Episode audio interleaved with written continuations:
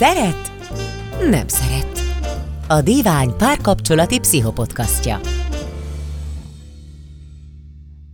Sziasztok, szeretettel köszöntök mindenkit, én Szabó Eszter vagyok, ez pedig a Divány podcastjai között a legújabb, aminek a témája az, hogy kinek és miért érdemes pszichológushoz járni, mit adhat ez az egész nekünk, akik, akik azt képzeljük, hogy semmi bajunk nincs, aztán e, talán mégsem úgy alakulnak az életünk egyes területei, ahogy szeretnénk.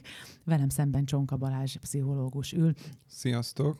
E, Balázs, te egyrészt mióta dolgozol pszichológusként, és hogyha elég régóta, tehát ha mondjuk több mint három-négy éve, akkor észlelsz-e valamilyen tendenciát azzal kapcsolatban, hogy nyitottabbak vagyunk-e arra, hogy pszichológushoz járjunk? Hát ez egy nagyon érdekes kérdés. Egyébként én lassan tíz éve uh, dolgozom pszichológusként, és hát erre nem tudok rendesen válaszolni azért, mert hogy, uh, mármint hogy saját tapasztalatból nem tudok válaszolni, azért, mert hogy, uh, mert hogy amit pszichológusként tapasztalsz, azok az ebben nyilván azok az emberek, akik aztán végül eljönnek pszichológushoz. Amiből szerintem erre következtetni lehet, az egyrészt az, hogy aki, aki eljön, az, azok az emberek mit gondolnak arról, hogy, hogy mi fog ott történni. Ugye ebből így lehet azért nagyjából sejteni, hogy, hogy hogyan alakul a, a pszichológiával kapcsolatos közbeszéd, vagy, a, vagy, vagy hogyan alakul a, a kultúrája a pszichológushoz járásnak, vagy az önismereti munkának, vagy az önfejlesztésnek. A másik oldal meg ennek a, a közvetlen tapasztalása, tehát hogyha az ember sajtótermékeket fogyaszt, vagy médiát, tehát néz, olvas, lát ilyen véleményeket, vagy megnyilvánulásokat, akkor abból azért át, átszüremlik valami abból, hogy, hogy hogyan állunk mi most Magyarországon 2020-ban a pszichológiához. Én egyébként azt gondolom, hogy, hogy történt ebben előrelépés, tehát, hogy egyre több emberhez jut el az, hogy, hogy ez egy, egyáltalán miről szól, vagy mit várhat tőle, vagy, vagy miért érdemes ezt csinálni. A másik oldalról viszont azért nagyon nagy lemaradásban vagyunk olyan országokhoz képest, ahol ennek, ennek azért sokkal nagyobb kultúrája van, mondjuk például az Egyesült Államokban. Ennek szerinted egyébként csak az az oka, hogy ott régebb óta csinálják, vagy van, van még más kerékkötője esetleg a dolognak, tehát hogy mi még kicsit le vagyunk maradva.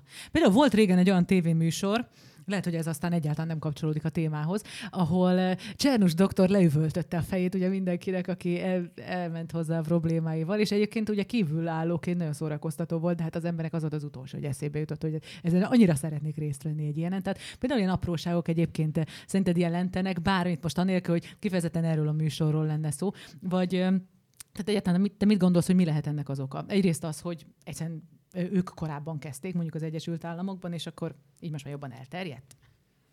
Hát alapvetően egész Európának van egy lemaradása az Egyesült Államokhoz képest, úgy ámblok pszichológiailag, tehát nem csak a, a konkrét konzultációk tekintetében, hanem, hanem a pszichológiai kutatás tekintetében is, illetve a, a pszichológia teljes tudománya, tehát ideértve a szociálpszichológiát például, aminek az, a, az az egyszerű oka van, hogy ugye a második világháború előtt rengeteg uh, szakmabelit üldöztek el.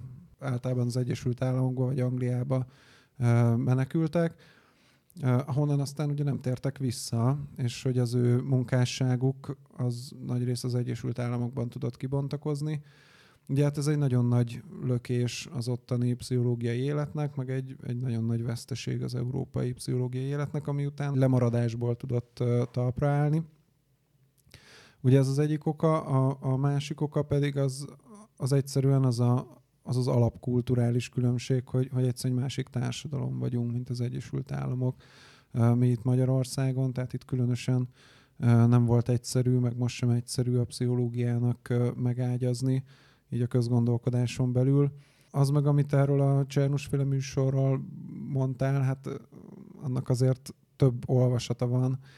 Ugye az egyik az, hogy hogy az ilyen kulturális változások azok nagyon gyakran következnek be a média által, tehát hogy, hogy ugye a médiában látottak alapján próbálja az ember elképzelni az úgymond ismeretlent, vagy azt, amivel nem találkozott Ugye hát ennek nagyon sok ilyen pozitív olvasata is létezik, például a, a kisebbségi kirekesztés elleni harcnak is ugye ez mindig egy nagyon, nagyon fontos eleme tud lenni, ugye filmekben szereplő feketék, a filmekben szereplő nem heteroszexuális emberek, Szóval, hogy az a többlet valóság, amivel a filmekben, sorozatokban, más médiatartalmakban találkozunk, az ugye nagyban befolyásolja azt, hogy hogyan gondolkodunk ezekről a dolgokról, tehát az olyan, mintha egy plusz tapasztalásunk lenne. És hát nagyon sokszor olyan emberként ér minket, akik mondjuk az életünkben nem láttunk olyan uh, illetőt, akár egy, uh, akár egy uh, afroamerikai embert, akár egy meleget, akár egy pszichológust, tehát hogy, hogy ami, amivel nincs személyes tapasztalatunk, ugye azt így kitágítja ez a tér, és, és hát ez alapján próbáljuk belőni, hogy akkor tulajdonképpen miről is van szó. Ugye Magyarországon azért nem a Csernus volt az első média szereplő ez ügyben. Ugye a pszichológusoknak a hős korából nagyon sok korábbi példa van. Ugye itt a Ransburg, a Vekerdi, a Bagdi Emőke, a Popper Péter, tehát hogy ők, ők azért már jóval korábban tartottak pszichológiai média szerepléseket, tehát így nyilatkoztak rádiókban, tévében, újságokban, könyveket adtak ki, stb. Tehát, hogy abból azért az embereknek volt egy körülbelüli fogalmuk arról, hogy, hogy mit jelent a pszichológia. Ez egy akadály is, mert hogy, mert hogy az ő általuk képviselt szemlélet, az sokszor azért ez a medikalizált vonal volt, tehát ugye abból a, az alapból indult ki, hogy, hogy pszichológushoz ugye az jár, akinek valami problémája van. És hát ugye a, a, a Csernus már úgy kapcsolódott így a 2000-es években ebbe az egész folyamatba, hogy ez már egy, egy kimondottan eladásra szánt médiatermék volt. Tehát, hogy, hogy ott ugye nézőket kellett bevonzani, hogy utána el lehessen adni a reklámot. Tehát, hogy az, az már azért egy ilyen, egy ilyen média szenzáció hajhászás volt. Hát az egyébként egy óriási etikai probléma, hogy, hogy amit ő csinált, azt így, azt így hogyan lehet megcsinálni. Ezzel én magam se értek egyet. De hát, hogy, hogy ugye egy olyan képet mutattunk, igen, a, a, a pszichológiáról azoknak, akik nem találkoztak testközelből a, a pszichológussal, vagy a pszichológiával, vagy a, egyáltalán egy pszichológiai konzultációval, hogy ott valamilyen nagyon, nagyon brutális, kemény leugatás történik, ami egyébként módszertanilag egy egy létező dolog, csak ugye nagyon behatárolt ennek az érvényességi köre, tehát ugye amit a Csernus csinál, azt a függőkkel dolgozva, ugye ez a Tough Love nevű módszer, tehát hogy, hogy ezt a függőkkel dolgozva sajátította el, meg úgy alakította ki, és hát hogy függőkkel dolgozva ez egy nagyon hatékony módszer tud lenni, és hát a műsorban tulajdonképpen az történt, hogy, hogy ezt a módszert, ezt így ráhúzta így mindenkire. És ugye a, attól függően, hogy az embernek milyen a személyisége, vagy hogy az ember így, így hogyan van, mindenkinek más az a módszer, ami a leghatékonyabb tud lenni. Tehát, hogy így nem lehet azt mondani, hogy vannak ilyen bölcsek kövei a pszichológiában, hogy akkor azt így mindenkit belerakok ebben a gépbe fölül, hogy berakom a problémás embert, a gép ugyanazt csinálja, és alul kiveszem a boldog embert, hanem hogy, hogy ugye ez egy sokkal szubjektívebb dolog. És hát ugye maga a, a botrány természete, meg a, a nézettségem, az meg abból származott, hogy, hogy egyszer nem illett az emberekre, és akkor ott össze, összetörtek a műsorba, és ez egy baromi látványos dolog, ugye, hogy valaki összetörik a műsorba. Szóval, hogy ez így unblock nagyon rosszat tett a, a pszichológia megítélésének, és hát ha valaki, valaki nem tudná, azért megnyugtatnék mindenkit, hogy, hogy nem ez történik egy pszichológiai konzultáción. Hát akkor szerintem el is jutottunk, hogy igen, igen, tehát én is arra próbáltam egyébként utána, hogy talán nem ő volt az első, aki pszichológusként megnyilvánult mondjuk a médiában, de talán ő volt az első, akinél lehetett látni, hogy mi történik egy ilyen ö, rendelésen, vagy hívjuk akárhogy. De hát akkor, ha már itt tartunk, akkor beszéljük meg, tehát, hogy ö, tényleg mi történik, hogy mire számítson az, aki elmegy. Van-e ennek egyáltalán bármilyen koreográfiája, és hogy mennyire kell számítani arra, hogy, hogy bármilyen kellemetlenségre ott ráveszik, kimondatják vele, vagy hogy frontálisan szembesítik dolgokkal, vagy ez az egész, ezt az egészet, szóval hogy ki irányítja, meg kinek a kényelme alapján halad ez az egész? Hát ez egy nagyon jó kérdés. A pszichológiai konzultációnak több szintje van alapvetően, tehát hogy nem mindegy, hogy az ember melyik szinten lép be. Ugye itt ez nagyjából úgy különíthető el, hogy ha nagyon egyszerűen akarunk fogalmazni, akkor az a különbség, hogy ugye mennyire, mennyire megyünk mélye, mélyre, vagy mi, a, mi az indikáció, mi az, ami miatt oda jön az ember. Hogy egy alapszintű folyamatban nagyon sokszor ugye effektíve csak egy konzultáció történik, tehát nem egy személyiségszintű változás történik, hanem hogy a, a személyiségben rejlő erőforrások kihasználása az, ami ennek a, a célja, illetve az a probléma, amivel az illető pszichológushoz fordul, az hogyan kezelhető a, a személyiségében rejlő erőforrások felhasználásával, vagyis hogy olyan tudja a saját erőforrásait optimálisabban használni adott esetben. Másik szinten nem is feltétlenül szükséges ugye az, hogy valami problémája legyen az embernek. Ez egy szerintem így az alapján, ami így a kultúránkban él a pszichológiáról, ez egy meglepő dolog is lehet. Igen, pont ezt akartam mondani, hogy, hogy én tökre azt látom, hogy az a jellemző, hogy bizonyos események bekövetkezte után megyünk el pszichológushoz, ahelyett talán, hogy bizonyos eseményeket megelőzendő mennénk el, talán annak eh, nagyobb használja. Tehát, hogy például ha szakítás után elmegyek, az talán gyakoribb, vagy én legalábbis úgy látom, hogy, hogy mondjuk az én környezetemben gyakoribb, hogy akkor ott majd kapok valami, valami pirulát, persze nem fizikai értelme, és lehet, hogy jobb ötlet lenne mondjuk azért elmenni, hogy, hogy esetleg egy szakítást megelőzzek, vagy könnyebben vegyek, vagy mit tudom én.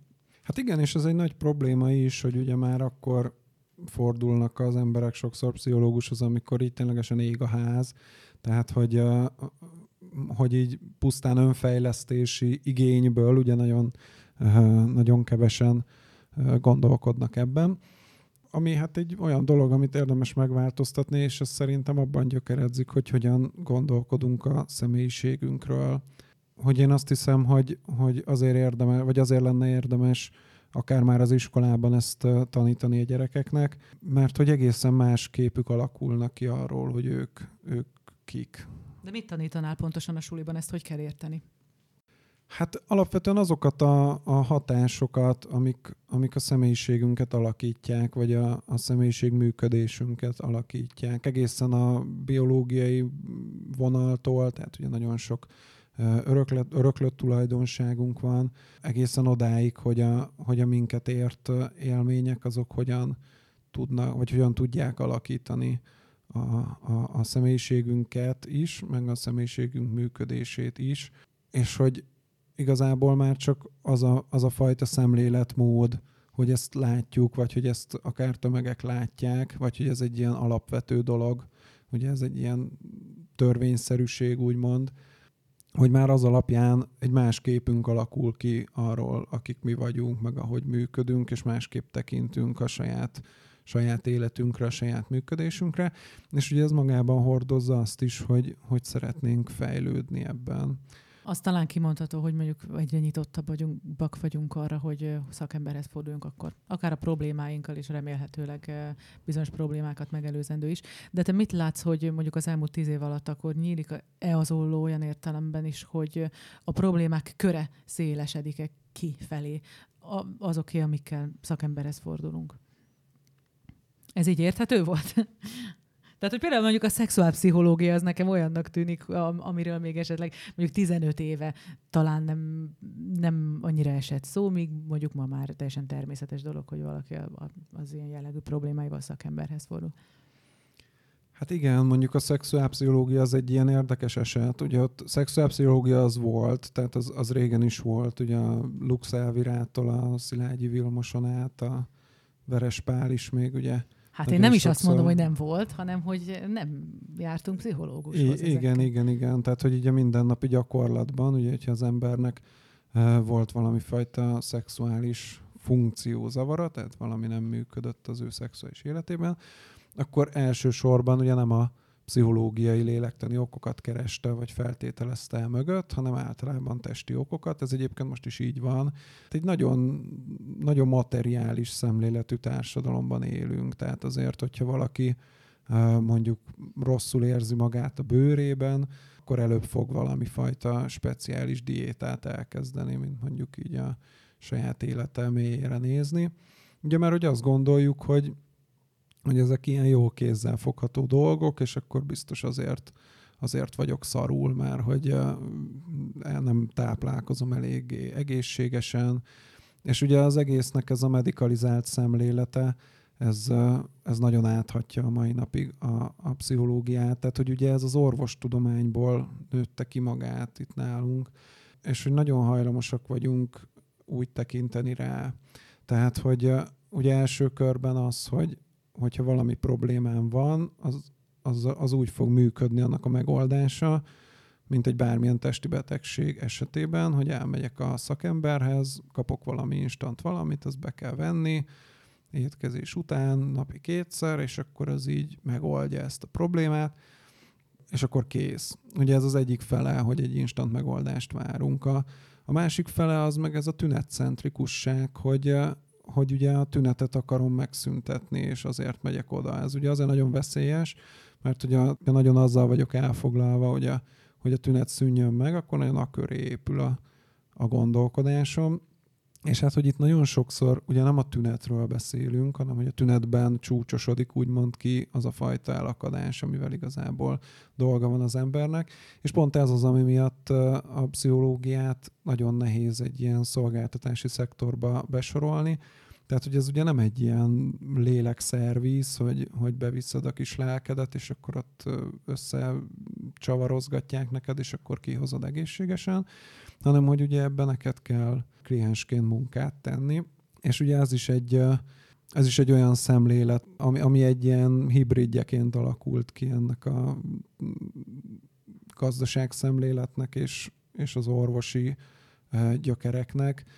És hát, hogy ezt így összerakva azért egy egész más kép bontakozik ki szerintem, mint, mint amiről egyébként maga a pszichológia szól.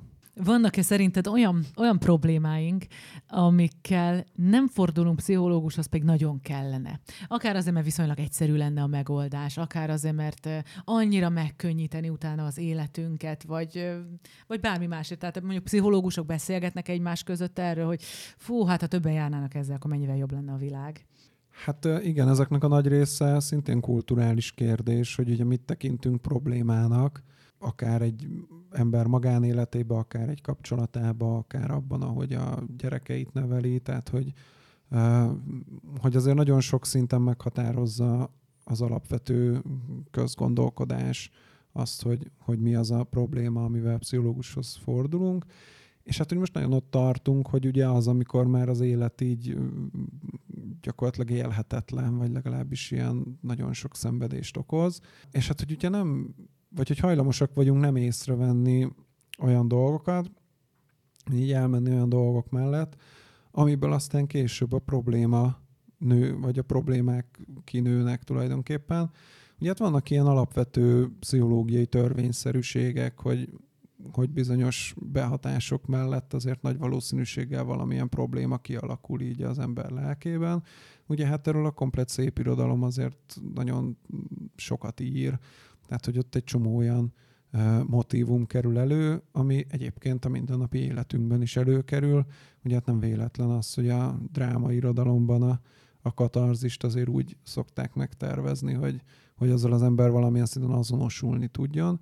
És hát, hogy ezeket nem mindig vesszük észre a saját életünkben, hogy ez történik, vagy hogy ennek így lesz valami fajta pszichológiai nyoma, vagy nyomot fog bennünk hagyni, és hogy megváltoztatja akár a működésünket, vagy megváltoztatják a működésünket bizonyos, bizonyos behatások vagy élmények. És hát ennek, ennek azért nagyon, nagyon súlyos ára van, ugye az a nagyon súlyos ára, hogy, hogy ezt így hagyjuk így elbúrjánzani, és, és hogy csak akkor kezdünk el vele foglalkozni, amikor, amikor teljesen élhetetlenné teszi az életünket. Ugye, hogy egy valami kézzel fogható példát is mondjunk. Ugye hát kulturálisan ilyen nagy értéknek tekintjük a békés családot, ugye ez a, ahol soha egyetlen hangos szó sem hangzik el, és akkor azt hisszük, hogy hogy ez egy ilyen jó dolog, keveset, alig veszekszünk, nem veszekszünk, ugye az biztos egy jó kapcsolat, ahol nem veszekszünk, meg ha sokat veszekszünk, az egy nem jó kapcsolat. és hogy, és ugye ezt tekintjük például egy tünetnek, hogy az, az például egy tünet, hogyha, hogyha két ember sokat veszekszik egymással, és attól így megijedünk, hogy akkor az biztos egy rossz kapcsolat. Sokan fellélegeznek azért szerintem, akik mondjuk ilyen nagyon olaszos párok, akkor most azt mondta a pszichológus, hogy veszek egyetek nyugodtan, mert abból lesz a megoldás. Ezt jól értem, vagy azért ne, ne forgassam ki a szavaidat? Hát ugye az is egy kérdés, hogy kinek mi minősül veszekedésnek. Ugye aki egy olyan családban nőtt fel, ahol soha egy hangos szó nem hangzik el, annak már veszekedés az, hogyha nem tudom, valaki nem ért vele egyet. Ugye aki ilyen olaszos családban nő fel, az nem érti, hogy a másik miért nem óbégat. Biztos nem elég fontos neki. Szóval, hogy ebben is balra nagy eltérések tudnak lenni. De hát itt a probléma azt szerintem alapvetően abban van, hogy hogy, hogy, hogy ezt problémának tekintjük, vagy annak élünk meg, tehát hogy mi konfliktusunk van a másikkal, azt meg például egy erénynek tekintjük, hogyha nem hangzik el hangos szó, uh-huh. és hát akkor ugye ott nagyon könnyű abba bele csúszni, hogy, hogy itt szépen a szőnyeg alá söpörjük azokat a problémákat, amiről meg egyébként így tök jól tudható, látható, hogy, hogy hát az hosszú távon nem fogja így kiadni, hogy, hogy arról így nem veszünk tudomást. Na de várj, akkor most azt mondja a pszichológus itt országvilág előtt, hogy veszekedjünk, ahelyett, hogy, hogy elfolytanánk itt a dolgokat, meg túllépnénk rajta. Veszekedjünk csak jól. Igen, így van, tehát hogy azt mondom, hogy... Ó, de jó. Azt Na, mondom, hát... hogy, hogy, hogyha valami uh, ilyen problémánk adódik egy kapcsolatban, akkor azt hozzuk felszínre, arról beszéljünk, arról azt vállaljuk be, hogy ott van egy ilyen konfliktus, és hát ugye a jól része az meg az, hogy, hogy hogyan tudunk úgy kommunikálni egymással, hogy, hogy átmenjenek az üzenetek. Ugye, hogyha most én egy ilyen nagyon olaszos családból származom, és akkor így nem tudom, neki csapom a tányért a falnak, és akkor a másik, aki meg egy nem olaszos családból származik, és tökre meg van ijedve, hogy úristen. Igazi micsoda, norvég. Igen, micsoda állat, állat vagyok én itt. Uh, hát akkor ugye nem fog átmenni az az üzenet, amit én közben ott uh, a dobálás közben ki akarok fejezni. Uh, és hát ugyanez fordítva, hogy ugye aki egy ilyen temperamentumosabb millióben szocializálódott, vagy ő maga egy ilyen temperamentumosabb személyiség, azon nagyon sokszor ugye nem hallja meg azokat a mondatokat, amit egy ilyen ö, csöndes családban nevelkedett valaki ö, esetleg kimond, tehát hogy, hogy arra is tökre kell figyelni, hogy, hogy ugye a másikhoz eljusson az üzenet, hogy mondjuk nekem, mit tudom, én rosszul esett az, hogy a múltkor ezt meg ezt csináltad, és hogy akkor beszéljük meg, hogy ez, ez a dolog, ez nekem miről szólt, és hogy ebben a dologban én érintett vagyok érzelmileg, és akkor ezzel mit tudunk kezdeni. Ugye ez a két irányba érdemes elindulni. Az egyik, hogy tiszteletbe tartjuk a másiknak a gyenge pontjait, meg a sérülékenységét, a másik meg, hogy nyilván ez az ő felelőssége is, hogy ezzel a sérülékenységével ő dolgozzon tehát hogy kezdjen valamit azokkal a, azokkal a élményeivel, vagy azokkal az elakadásaival, ami ebben nagyon sérülékenyé teszi, és hogy mind a két úton el kell párhuzamosan indulni általában, és akkor tök jól tud működni ez a dolog. De hát általában azért sokan választják a B opciót, mi szerint így nem veszünk róla tudomást, és hogy ugye ebből, ebből aztán az lesz, hogy így feszültséggel telik meg a, kis légkör, és akkor... Legalábbis egyik oldalon, mert lehet, hogy a másik mondjuk észre sem veszi, ugye? Hát a passzív agressziót azért észre szokták ja. Venni az emberek. Tehát, hogy... De Balázs, de képzeljünk most el egy ilyen japán-olasz párost, és akkor előzzük meg az ő konfliktusaikat a gyakorlatban. Tehát akkor ez most hogy csinálja a japán és az olasz, akik mondjuk most jöttek össze, és akkor az egyik mondjuk a szőnyeg alá söprős fajta, a másik a hangosabb fajta. Már az elején beszéljék meg, hogy te figyelj, én a konfliktusaimat arra készül, hogy, hogy én azért itt kiabálni fogok, vagy mondja azt a japán, hogy figyelj, hát ha kiabálsz, arra készül, hogy én el, el, el fogok innen húzni egy órára, vagy mi az, amit nekik a gyakorlatban érdemes megbeszélniük ilyenkor? Hát az, hogy ez meddig fér bele, meg mi fér mm-hmm. bele. Tehát, hogyha mondjuk azt mondja az egyik fél, hogy, hogy benne riadalmat vagy félelmet kelt a másik viselkedése, és hogy ezzel ő nagyon nehezen tud a jelenben mit kezdeni. A másik meg azt mondja, hogy már pedig ő így fejezi ki, az egy így tudja csak kifejezni az érzéseit. Akkor ugye ebben valami fajta kompromisszumra kell jutni, tehát hogy itt meg kell tudni oldani azt a különbséget, hogy, hogy akkor ez hogyan menedzselhető. Ugye az egyik oldalról úgy menedzselhető, hogy az egyik megtanulja azt, hogy a nem tudom, tányér csapkodás az, az nem jelent igazából fenyegetést ránézve. A másik oldal meg az, hogy a tányér dobáló meg megtanulja azt, hogy, hogy ez, ezzel már pedig ő rosszat tesz, és hogy ez, ez igazából nem lehet hozzászokni, és akkor azt mondja, hogy, hogy akkor ő törekszik rá, hogy ebből visszavegyem. Hát ugye fontos, hogy mindenkinek tiszteletben legyenek tartva a saját határai ezzel kapcsolatban. Tehát, hogyha valakinek mondjuk nagyon komoly traumái vannak, családon belüli erőszak, vagy valami hasonló traumatizáció, és benne mondjuk ennek az egész szorongását, félelmét előhozza az, hogy a másik ott óbégat, akkor ugye megint az a helyzet áll elő, hogy az egyik félnek el kellene kezdeni ugye nem óbégatni, vagy valamit ugye kitalálni, hogy ő hogyan tudja az ő indulatait kommunikálni, úgyhogy a másikban ne okozzon ez érzelmi sérüléseket. És hát ezzel, egy, egy, ezzel együtt ugye nyilván munka van azzal is, hogy hogyha ez tényleg egy olyan típusú félelem, ami egy traumatizációból ered, akkor azon hogyan lehet enyhíteni. Tehát, hogy szerintem mindig fontos, hogy mindkét fél tegyen azért, hogy ez, ez jobb legyen, tehát mind, tehát mind a ketten közeledjenek a, a másik felé. És hát ugye szerencsés esetben ez így össze tud érni valahol középen, Uh, ugye hát ennek a veszélye az, hogy csak az egyik tesz lépéseket, és akkor mondjuk kénytelen a, az egyik elfogadni azt, hogy a másik ott tombol, meg óbégat, ugye hát ez hosszú távon nem lesz egy jó kapcsolat. Nyilván ki kell fejezni azt, hogy ez továbbra sem fér bele, és hogyha ennek nincsen hatása, akkor az, az nem egy jó kapcsolat, tehát az, azon akkor el kell gondolkozni, hogy érdemes-e folytatni. Ugye, hogyha meg a, a másik nem tesz lépéseket, akkor akkor meg hát ez tulajdonképpen az ő sérülékenységének a fenntartása, tehát az alapvetően nem a kapcsolat miatt lesz egy, egy problémás dolog, hanem ugye az egész életében ott marad ez a, ez a feloldatlan trauma, ami miatt ő, ő szenved minden ilyen alkalommal, és ugye valószínűleg akkor nem csak a, a kapcsolatában. Minél többet beszélgetünk, annál inkább tűnik úgy, hogy hát gyakorlatilag mindenkinek szüksége lenne arra, hogy pszichológussal találkozon rendszeresen. Nem feltétlenül azért, mert bolondok vagyunk, ugye nem feltétlenül ez a retro gondolat, hanem azért, mert annyiféle trükköt, meg lifehacket lehet elsajátítani, hogy, ez, hogy az élet egy kicsit gördülékenyebb legyen. Egyrészt ezzel mennyire értesz egyet, másrészt pedig most közben eszembe jutott az a, az a szlogen, amit még szoktak mondani a nem megyek én pszichológushoz, nem vagyok én bolond mellett, hogy hát nem kell nekem hát olyan jó barátaim vannak. Talán érdemes lenne azt is letisztázni, hogy mi az, amit a pszichológus adhat a legjobb szándékú baráton túlmenően valaki másnak. Hát ezt akkor vegyük szerintem sorba. Aha.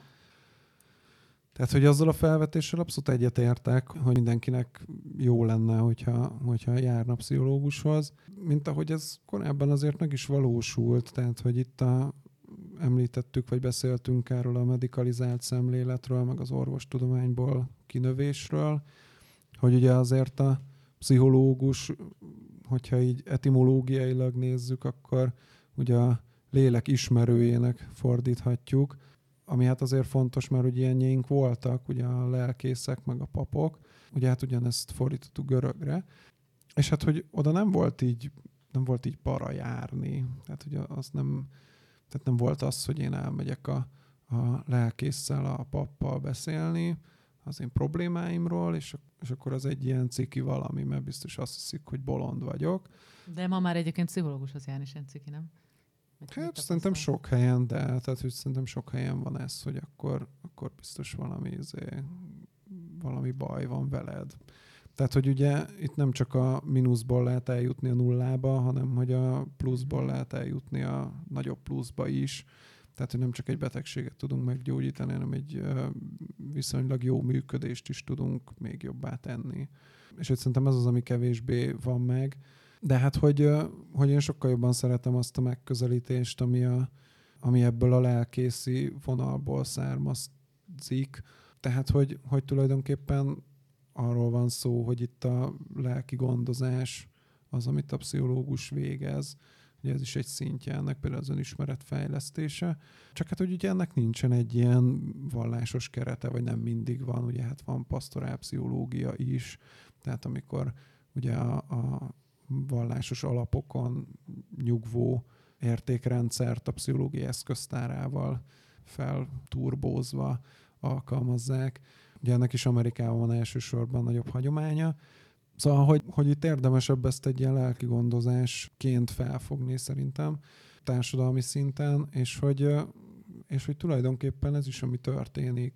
Egyrészt, hogyha megvan, megvan az a kulturális tudásunk, ugye azért kulturális tudás, hogy a szocializáció során ezt azért nagyjából megtanuljuk, tehát ide kéne eljutni, hogy a kultúra által adódik át az, ahogy a lelki működésünkről gondolkodunk, vagy ahogy a lelki folyamataink alakulásáról gondolkodunk, vagy ahogy arról tudunk gondolkodni, hogy, hogy hogyan válunk azzá, akik vagyunk, meg hogyan játszanak ebben szerepet a múltbéli élményeink, hogy ez nagyon-nagyon megváltoztatná ezt az egész szemléletet, és ugye azt lehetne mondani, hogy én mondjuk felnőttem egy ilyen családban, tisztában vagyok vele, hogy amik velem történtek a gyerekkoromban, annak van egy csomó hatása a jelenre, és akkor abból próbáljuk meg azokat az elakadásokat feloldani, amik származnak.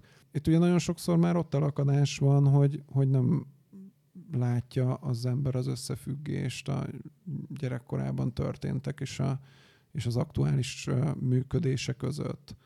Tehát, hogy ugye ez olyan tudás, meg egy olyan, olyan törvényszerűség, aminek én azt gondolom, hogy, hogy tök evidensnek kellene, hogy legyen így a közgondolkodásban, mint ahogy kulturális tudás az, hogyha egészségtelenül táplálkozol, akkor mindenféle életmódbetegséget tud kialakulni. Ugyanúgy egy, egy kulturális tudás tudna az is lenni, hogyha gyerekkorodban bizonyos élmények érnek, abból törvényszerűen következik az, hogy, hogy lesz vele felnőtt korodban lélektani munkád. Nyilván ez is egy nagyon széles spektrum, tehát vannak nagyon reziliens gyermekek, akik viszonylag keveset sérülnek, vannak olyan gyerekek, akik sokkal szenzitívebbek, sokkal többet sérülnek adott be, egységnyi behatástól, de hát, hogy ezeket azért így, így lehet tudni, hogy, hogy, hogy ott érdemes valamit keresgélni. És hát, hogy ilyenekre gondolok, hogy, hogyha ezek így benne lennek a közgondolkodásban, akkor, akkor ez az egész másképp tudna működni, és hogy itt ugye megint vissza lehet utalni arra, amit a, bármelyik ilyen jobb regényben olvasunk a művelődésünk során, hogy ott is azért nagyon jól ki vannak fejtve ezek az összefüggések, meg ezek a pszichológiai törvényszerűségek. Tehát, hogy elvileg tudhatnánk róla, de hogy valamiért mégis, mégis nagyon sokszor kialakul erre egy ilyen vakság, és akkor azt mondja az ember, hogy jelenlegi problémájának már pedig semmi köze ahhoz, hogy mi történt vele x évvel ezelőtt, mert az úgyis régen volt. Az jutott most eszembe, hogy mi a helyzet azokkal, akiket pszichológushoz küldenek. Tudsz-e velük kezdeni valamit? Tehát, hogy engem a feleségem küldött, mert azt mondja, hogy agresszív vagyok, nem kommunikálok jól, és el fog válni, hogyha én nem jövök ide, ide el. Pszichológus úr, mit csináljunk most itt mi ketten? Hát akkor meg kell kérdezni, hogy, hogy ő egyébként miért van itt. Hát mert a feleségem küldött, azt mondta Na, okay, Ilona, de... hogy el fog válni. Na oké, okay, de hogy neki van-e valami fajta saját Semmi. Én nagyon, én szerintem én nekem semmi bajom nincs. Én, én nem is kommunikálok rosszul, én nem is úgy értettem azt, én nem is, nekem csak úgy eljár a kezem. Hát az apámnak is eljárt. Én mégis felnőttem. Ebből ki lehet indulni tehát, hogyha valakit egyszerűen küldenek. Ő maga ott van, mert hogy, mert hogy van egy fenyegető veszély, ugye a vállás meg a család szétbomlása. Ezzel mit, mit tudsz kezdeni azon kívül, hogy megkérdezed, vagy esetleg azok után megkérdezed, hogy, hogy vajon miért van ott? Hát egy konkrét bántalmazóval nem nagyon tudsz úgy foglalkozni. Hogy ő maga nem látja be. hát nem tartja problémát. Igen, meg hát itt ugye ez egy ingoványos talaj, mert hogy ott eleve föl kell, hogy jelentsd, hogy ő bántalmazza a családját. Jó, akkor nem volt jó példa. Akkor valami egyszerűbbet képzelj el, de lényeg az, hogy küldték az illetőt. Szóval, hogy lehet -e ezzel valamit kezdeni? Hát belső motiváció nélkül nem. Tehát, hogy uh-huh. ugye van ez a vicc, hogy hány pszichológus kell a villanykörte becsavarásához, és És hány kell? hát egy, de hogy a villanykörtének is akarnia kell. hogy, hogy, de hogy ez tök igaz, tehát Aha. hogy, hogy alapvetően nem az történik, hogy, hogy elmész a, elmész a szervizbe, beadod a lelked és kiveszed, hanem az van, hogy, hogy te tudsz rajta dolgozni, és ehhez kapsz egy, egy segítséget. Tehát ez, ez inkább olyan, mint hogyha elmész edzeni, ahol neked kell edzeni, de mondjuk van egy edző, aki megmondja, hogy hogy hogy kell csinálni, vagy mondjuk, hogy mi bajod lesz attól, hogyha nem tudom, rosszul tartod magad. Tehát, hogy, ez, hogy ugye a pszichológus az egy, az egy támogató és tükröző szereplője ennek az egésznek, és itt el is jutottunk a kettővel ezelőtti kérdésedhez, hogy, hogy miben más, mint, a, a, mint egy barátodnak mondanád el. Ugye hát az egyik része az az, hogy, hogy ugye független. Ugye nagyon jó az embernek vannak barátai, ez a támogató funkcióra tök jó. Tehát ugye, hogy hát ha olyan barátai vannak, akik, akik rendesen támogatják, ugye az egy nagyon jó dolog. Tehát ott lehet érzelmi támogatást kapni, marha jó. Ugye ahhoz, hogy, hogy az ember így kilépjen a rutin működéséből, a megszokott működéséből, ahhoz viszont általában a barátok pont, pont nem megfelelő alanyok. Ugye hát egyrészt az, amit úgy mondunk, hogy elfogultság, tehát hogy egyrészt nem mindig egyértelmű, hogy mennyire őszinte, nem mindig egyértelmű, hogy mennyire mm, pártatlan. A harmadrészt pedig, hogy a, hogy a barátaid nem egy tiszta tükrök, egyrészt pedig nincsenek annyira tisztában mondjuk azokkal a pszichológiai törvényszerűségekkel, amivel egy szakember.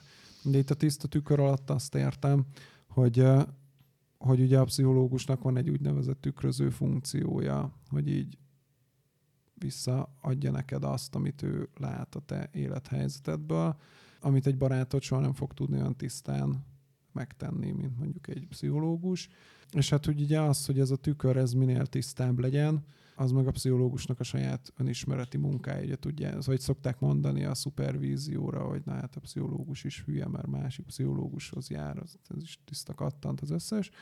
Ugye hát itt arról beszélünk, hogy, hogy ugye az önismereti munka az, ami, ami ezt a tükröt tisztává teszi. Ugye, hogy ez egy kicsit kevésbé legyen elvont, hogy itt arról beszélünk, hogy, hogy az emberi kapcsolataink azok mind, mind egyfajta tükrök, mindenkinek a szemében ugye valahogy látjuk magunkat, és hogy, és hogy az, ami, az, ahogyan látjuk magunkat a másik szemében, az ugye javarészt róla szól. Tehát, hogy, és ugye annál tisztább, minél kevésbé szól róla. Tehát, hogyha mondjuk van valamilyen elakadásom, mondjuk nagyon frusztrált vagyok abban, hogy, a, hogy az én tulajdonaimat mások így elhappolják előlem, és nagyon védem, nem lehet belenni a kajámba, meg nagyon kiborulok, hogyha ott az ember használja a dolgaimat, és akkor nem tudom, van egy barátom, aki meg mindig kölcsönkéri a cuccaimat, és nem tudom, koszosan adja vissza, meg bele turkál a kajámba, és akkor ezen én nagyon ideges leszek, és azt mondom neki, hogy milyen egy önző ember, hogy nem figyel rám oda. Sokszor elmondtam neki, hogy, hogy ez nekem milyen rossz, és ő mégis ezt csinálja, és akkor ő ugye megtanulhatja esetleg magáról, vagy legalábbis kap egy ilyen visszajelzést, hogy ő akkor egy önző ember, aki nem vesz másokat figyelembe, miközben ugye az én elakadásomról szól az, hogy én itt, én itt kiakadok ezen. És hát, hogy ennek ugye mindenféle más olvasata is tud lenni, hogy, hogy mi alakítja azt, hogy, hogy mások milyennek látnak engem. És hát, hogy ugye a pszichológusnak ez a másik pszichológushoz járása, ez pont abból, vagy pont arról szól, hogy, hogy ezt az ő tükröző funkcióját, ezt minél inkább letisztítsa, tehát amit, ami visszajelzést ő ad, abban minél kevésbé legyen ő maga benne, hanem minél inkább arról az emberről szóljon, aki hozzáfordul. És hát, hogy ez például egy barát esetében ugye nem feltétlenül valósul meg maradéktalanul, és ugye amiről meg itt a végén volt szó, hogy ugye mennyire ismeri föl a pszichológiai törvényszerűségeket az ember, meg mennyire tudja függetleníteni magát, mondjuk, hogyha nem tudom, ismeri a szüleit az illetőnek, és hogy nem tudom, éri valami gyerekkori trauma az embert, azt mondja, hogy ő nagyon rosszul viseli, hogyha vele kiabálnak, mert vele a szülei is mindig kiabáltak, és akkor nagyon könnyen kapja ugye azt a visszajelzést a barátjától, hogy, hogy mondjuk nem akart rosszat az anyukád, amikor kiabált veled, csak féltett téged, hogy nehogy elüssön a hetes busz. És ugye itt már abban vagyunk, hogy, hogy nem, a, nem az illető szempontjai vannak, tehát nem arról beszélünk, hogy az illetőben milyen rémületet kelt, vagy hogy ő hogy ilyet meg, vagy hogyan fél a mai napig mondjuk hangos hangoktól, hanem arról beszélünk, hogy szabad-e az ő anyukájáról rosszat mondani, mert hogy ő is ismeri a Marika nénit, és milyen aranyos, ugye, hogy ott járkál, és akkor nem tudom, hangosan köszön, meg megkínálja hókuszgolyóval. Egyébként a pszichológusokról azt lehet hallani, hogy nem vállalnak el rokont, barátot, ennek ugyanez az oka? Hogy esetleg nem látod tisztán? Hát egyrészt az, hogy nem látott tisztán, a másik meg az, hogy nem feltétlenül pszichológusi minőségedben fog megszólítani a másik. Mm. Tehát, hogy ez két irányú. Hát az egyik az, hogy, hogy ugye te is ismered ugye az illetőt, a másik meg az, hogy hogy ő nem feltétlenül úgy fog oda jönni, hogy, hogy ő nagyon fejlődni szeretne a te támogatásoddal, hanem mondjuk szövetségest akar csinálni belőled, és ja. akkor ez így át, átcsap. Illetve van egy harmadik oka is, ami miatt ez necces, főleg családi szinten. Ugye hát ezek a, ezek a bizonyos default settingek, hogy, hogy, hogy ugye ami ilyen nagyon alapvetőnek tűnik, ugye vannak ilyen dolgaink, amikről, amiket annyira magától értetődőnek gondolunk, hogy, hogy így nem is kérdőjeleztük meg soha, hogy ezek sokszor ugye a szocializáció során épültek belénk. De mondjuk a legapróbb dolgok, hogy le kell levenni a cipőt a lakásban, vagy hogy nem tudom, hogyan kérjük meg a másikat valamire.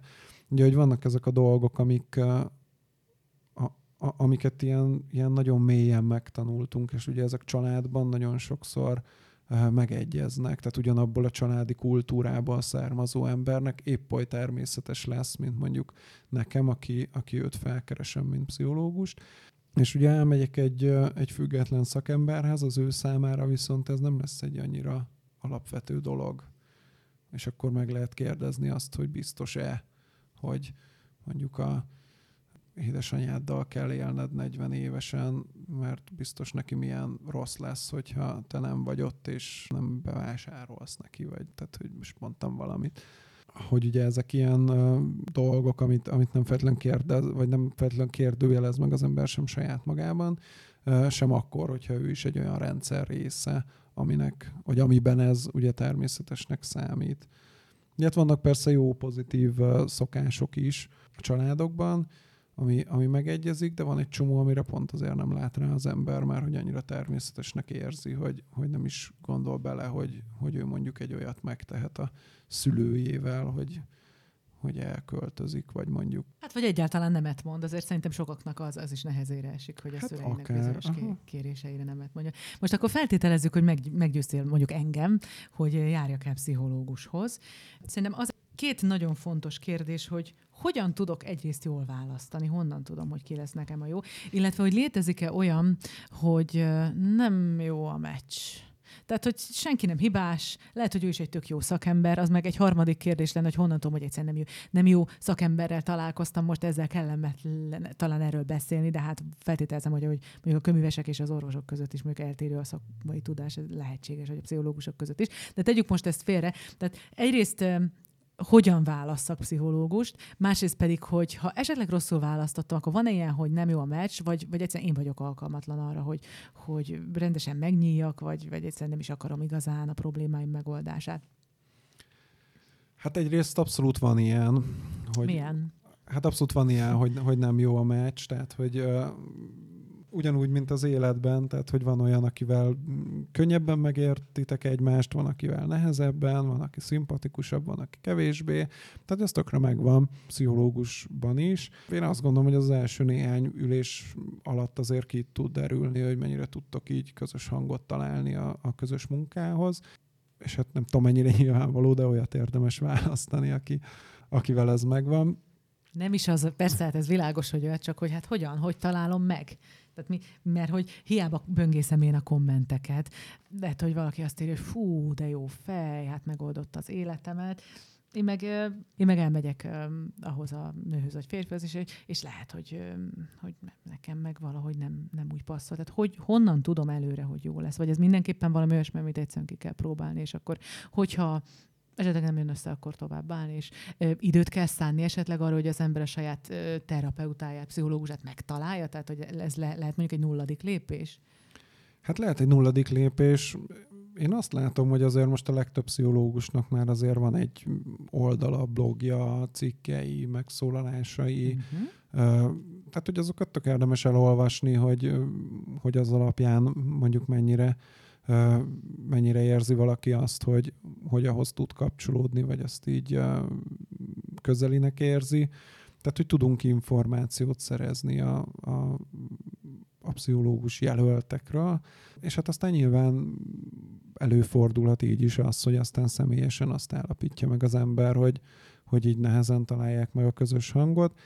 Én azt gondolom, hogy ezt érdemes egyébként jelezni a folyamaton belül, tehát, hogy, hogyha mondjuk elmész egy pszichológushoz, és azt tapasztalod, hogy, hogy van valami rossz érzésed vele kapcsolatban, hogy azt tök érdemes ott a folyamatba bevinni és elmondani, hogy, hogy ez van.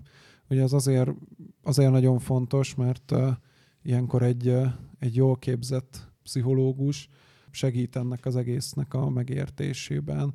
Szóval nem biztos, hogy csak arról van szó, hogy nehezen találjátok meg a közös hangot, és az egy kommunikációs probléma, hanem hogy előfordulhat az is, hogy, hogy ugye van valami fajta ellenállásod az egésszel kapcsolatban, tehát hogy mondjuk azért nem annyira szeretnél te szembenézni azokkal a dolgokkal, amivel amit ő így felkínál neked, hogy, hogy azzal érdemes lenne dolgozni. És hát ez nagyon sokszor fut ki oda, hogy akkor a pszichológus lesz a, az, akivel nem szívesen Aha. találkozom, mert, mert amikor ő, ő ott mond nekem valamit, akkor mindig olyan szorongás fog el, hogy akkor úristen utol fog engem Jó, itt érni a saját. a problémáról szól szerinted? Tehát nem lehet az, hogy hmm. én, én, nem, én nem tudom, nekem ő túl mézes, mázos, vagy...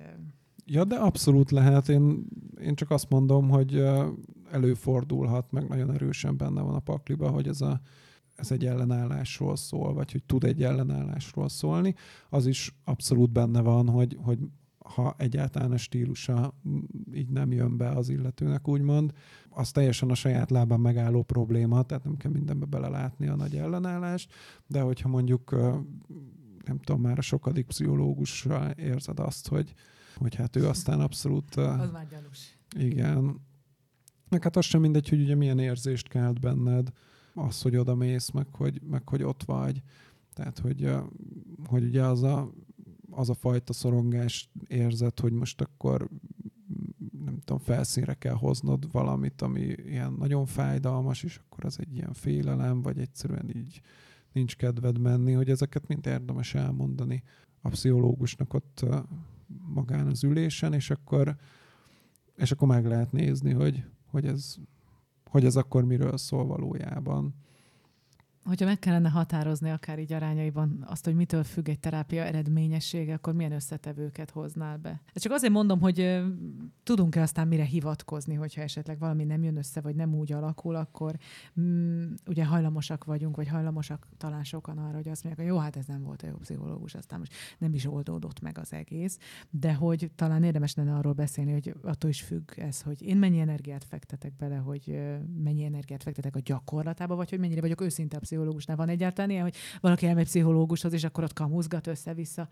Ez egy létező dolog? Vagy azért már csak akkor megyek el a pszichológushoz, hogyha azért összeszedtem magam annyira, hogy, hogy elmondjam az igazat mindenről? Hát ez egy mellékszál, de persze vannak, van olyan, aki alibizni van. Tehát hogy, tehát, hogy van olyan... Na jó, akkor beszéljünk a főszáról. Mitől függ a, a, a terápia eredményessége? Mik a hozzávalók? Hát itt ugye nagyon függ megint attól, hogy, hogy milyen szintről beszélünk. Tehát, hogyha egy tanácsadás szintről beszélünk, akkor a legfontosabb az, az nyilván a, a pszichológus meg a kliens egymásra hangolódása. Bocsánat, Tehát, hogy beleszok, de akkor, akkor egy picit tisztázok, hogy mi az, hogy tanácsadás szint, jó? Tehát egy, egy példát hozzám már légy szíves, hogyha mi, mi, mi az a adott probléma vagy kérdés, akkor ahogy, tehát mi az a, hogyan kell ezt a gyakorlatban elképzelni? Hát mondjuk van egy veszteség élményem, meghal uh-huh. Mhm. valakim, és elakadok ebben a gyász folyamatban, Oké. és azt veszem észre, hogy húzamosabb ideje nem tudok ettől elszakadni, Mhm. befolyásolja az életemet, a párkapcsolatomat, bármimet, és akkor mondjuk elmegyek egy, egy tanácsadásra, Okay. ahol a, azzal dolgozunk, hogy én ezt a gyász folyamatot megfelelően tudjam, vagy le tudjam zárni, Uh-huh. hogy el tudjam végezni azt a gyászmunkát, ami, uh, amiről szó van. Hát ott uh, én azt gondolom, hogy a legfontosabb az, hogy, hogy milyen kapcsolat tud, vagy milyen minőségű kapcsolat tud létrejönni a, a kliens és a, a pszichológus között. Illetve hát a, ezen kívül pedig az, hogy, uh, hogy az a módszer, ami, amivel a, a pszichológus dolgozik, az mennyire tud passzolni a, a klienshez, vagy az ő személyiségéhez, vagy az ő működéséhez. Vagyis az, hogy a pszichológus hogyan tudja azt a, azt a módszert megtalálni, amivel a kliens a legjobban tud bánni, vagy a leginkább előrelépést tud elérni. És hát nyilván az is nagyon sokat számít, hogy a, hogy a kliens maga mennyit tesz bele ebbe a folyamatba. Hát egyen mélyebb szinten, amikor már ugye személyiségváltozásról beszélünk, akár ilyen klinikai szinten, tehát hogy személyiségzavaroknak a, a kezelése, vagy olyan szorongásos zavaroknak, vagy hangulatzavaroknak a, a kezelése, ami mellett sokszor ugye gyógyszeres kezelés is van. Ott az már egy elég másik szint, tehát ott az egy, egy sokkal összetettebb folyamat, és sokkal több dolgon múlik, de szerintem alapvetően egyébként az is a, a pszichológusnak, meg a kliensnek a, az egymásra hangolódni tudásán múlik elsősorban, illetve a módszernek a, az illeszkedésén, tehát azon, hogy, hogy mennyire tud abban a módszerben dolgozni, vagy eredményesen dolgozni a, a kliens. Akkor, ha nagyon-nagyon egyszerűen szeretnénk összefoglalni azt, amit ma, ma át ö, szerettünk volna adni, akkor az talán az lenne, hogy pszichológushoz járni mindenkinek van értelme, hiszen azért elvenni biztos nem fog az életünkből, de nagyon nagy esély van arra, hogy még hozzáadhat az, hogy ha egy szakemberrel konzultálunk a dolgokról, és hogyha az a kérdés, hogy hogyan válasszunk, akkor az mindenképpen jó tipp lehet, hogy blogokat és újságcikkeket olvasgassunk az illetőtől. Abból már azért sok minden kiderül, és akkor sem kell kétségbe esni, hogyha nem jó a meccs, valami nem stimmel, szóljunk, és hogyha úgy van, akkor nyugodtan váltsunk. Nem fogtok megsértődni, ugye Balázs? Nem, sért, nem olyan sértődékenyek a pszichológusok, hogy megharagudjanak ránk, hogyha elmegyünk valaki máshoz. Hát akkor nagy baj van, hogyha valaki megsértődik azon, hogy, hogy kliensként azt mondod, hogy ez így nem adja ki. Illetve hát azért is megéri szerintem sokat olvasni pszichológiai irodalmat, mert hogy, mert hogy az az alaptudás, amiről itt sokat beszéltünk, hogy így a kultúránknak lenne érdemes közvetítenie, hogy az, hogy az abszolút benne tud lenni ezekben a, az írásokban, és hogy azokat a pszichológiai törvényszerűségeket, amik az életünkben előfordulnak, vagy amik az életünket alakítják, azok sokkal ismertebbé válnak, tehát hogy, hogy nagyon sokat alakulhat a, a gondolkodásunk, akár saját magunkról, akár önmagában arról, hogy az ember személyisége, vagy az ember működése az hogyan ö, alakul ki, vagy mi által befolyásolt. Ennyi fért mai adásunkba, a többi epizódot a divány.hu oldalán találjátok, ha pedig kérdésetek vagy hozzászólásotok van, azt a szeret nem szeret kukac divány.hu címre küldjétek el. Köszönjük szépen a figyelmeteket, sziasztok! Sziasztok! Ennek most sajnos vége. De ha kellene még, gyere el a divány.hu szeret nem szeret oldalára.